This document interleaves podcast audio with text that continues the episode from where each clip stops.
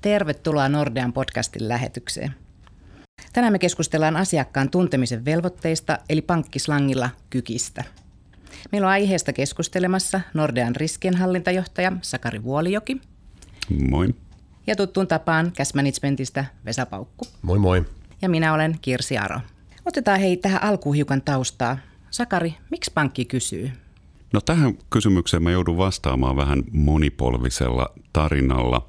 Tässä voi lähteä liikenteeseen ehkä siitä, kun itse tuli aikanaan pankkiin ensimmäistä kertaa kesätöihin, niin silloin vielä meininki oli se, jota eräskin pankkirouva mulle terotti, että pankki ei sitten ole mikään poliisi.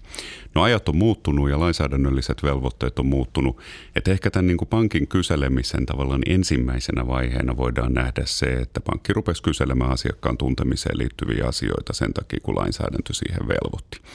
Me ollaan kuitenkin Nordeassa menty sen jälkeen siitä vielä huomattavasti pidemmälle. Me ollaan kehitetty meidän omia prosesseja niin, että ne ylittääkin monin paikoin lainsäädännön vaatimukset.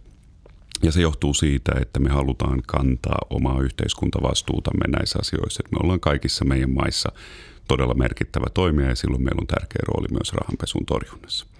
No nyt sitten kun me ollaan toimittu näin, että me ollaan menty ikään kuin pidemmälle vielä, mitä lainsäädäntö edellyttää, kehitetty prosessimme tosi sofistikoituneiksi, niin siinä yhteydessä me ollaan huomattu, että hyvänen aika, että tästähän muodostuu suorastaan asiakkaalle palvelu. Että tästä on muodostumassa meille enemmän ja enemmän kilpailuetu.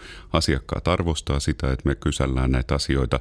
Että esimerkiksi yritysasiakkailla niin käy niin, että meidän kysely ja asiakkaan maksuliikenteen seuranta auttaa meitä myös torjum tai auttaa niitä meidän yritysasiakkaita – tunnistamaan huijauslaskuja. Et meillä käy jatkuvasti sitä, että yritykset on huijauslaskutuksien kohteena ja kun meillä on tämä maksuliikenteen monitorointijärjestelmä ja asiakkaan tunteminen kunnossa, me voidaan auttaa asiakasta pysäyttää niitä maksuja. Se on tosi hieno ja arvostettu palvelu ollut asiakkaille.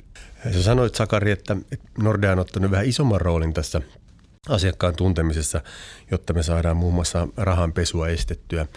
Miten sä näet, että yritykset on, on käytännössä hyötynyt siitä? On, onko niillä tapahtunut sellaista, että ne meidän aktiviteettien takia on pystynyt ehkäisemään jotain rahanpesukeissejä tai sen tyyppisiä? On. Näin se just on, että ehkä voi sanoa, että mitä isompaan yritysasiakaskuntaan mennään, niin sitä tärkeämpää heille on sitten jo niin kuin omakin compliance. Hehän haluaa itsekin olla mukana silloin niin kuin rahapesun torjunnassa ja varmistaa sen, että he ei ole mukana missään talousrikollisuudessa. Mutta sitten taas kun tullaan pienempiinkin yrityksiin, PK-yrityksiin, niin siellä sitten etuna näyttäytyykin tämä, että kun niille tulee sähköpostitse ja paperipostissakin erilaisia huijauslaskuja, niin meidän maksuliikenteen monitorointijärjestelmä silloin tällöin havaitsee, että nyt ollaan maksamassa huijarille, varmistetaan asiakkaalle, tehdään tsekki, soitetaan asiakkaalle, että onko todella tarkoitus maksaa tämmöinen lasku. Sitten asiakas huomaa, että ei eterehdyksessä menty maksamaan ja että älkää missään nimessä lähettäkö rahoja eteenpäin. Tuo on aika hyvä konkreettinen etu tästä asiakkaan tuntemisesta. Minkä verran näitä huijausyrityksiä on ollut?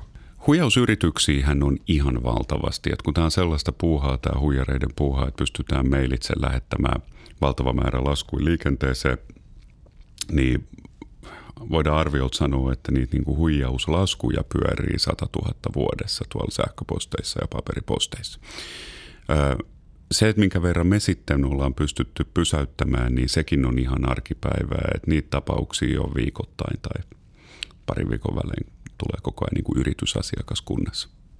Joo, hyvä juttu. Hei, tota, mitä se yritys voi oikeastaan tehdä suojautuakseen näitä huijausyrityksistä ja niiden onnistumisilta? No pari juttua. Ensinnäkin yrityksen täytyy olla valppaana, olla niin tarkkana kuin porkkana silloin, jos huomaa, että on lähettämässä rahaa ulkomaille.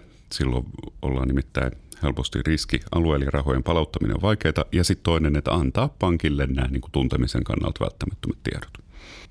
Joo, toi kuulostaa ihan hyvältä ja, ja toivottavasti niin kuin pankkihan joskus saattaa jopa ärsyttävyyteen saakka kysellä niitä, mutta tästä me nähdään, että siitä on etua kaikille osapuolille.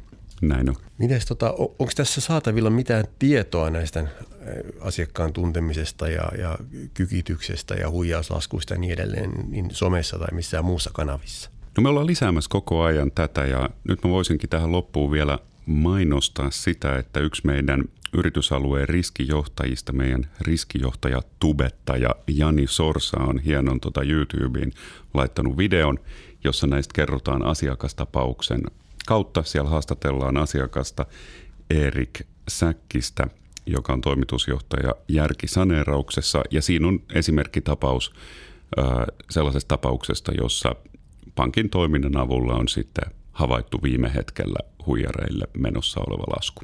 Kannattaa katsoa ja hakusana YouTubessa hän on huijausten äärellä, sillä se sieltä löytyy. Toi pitää heti katsoa, kun tästä päästään.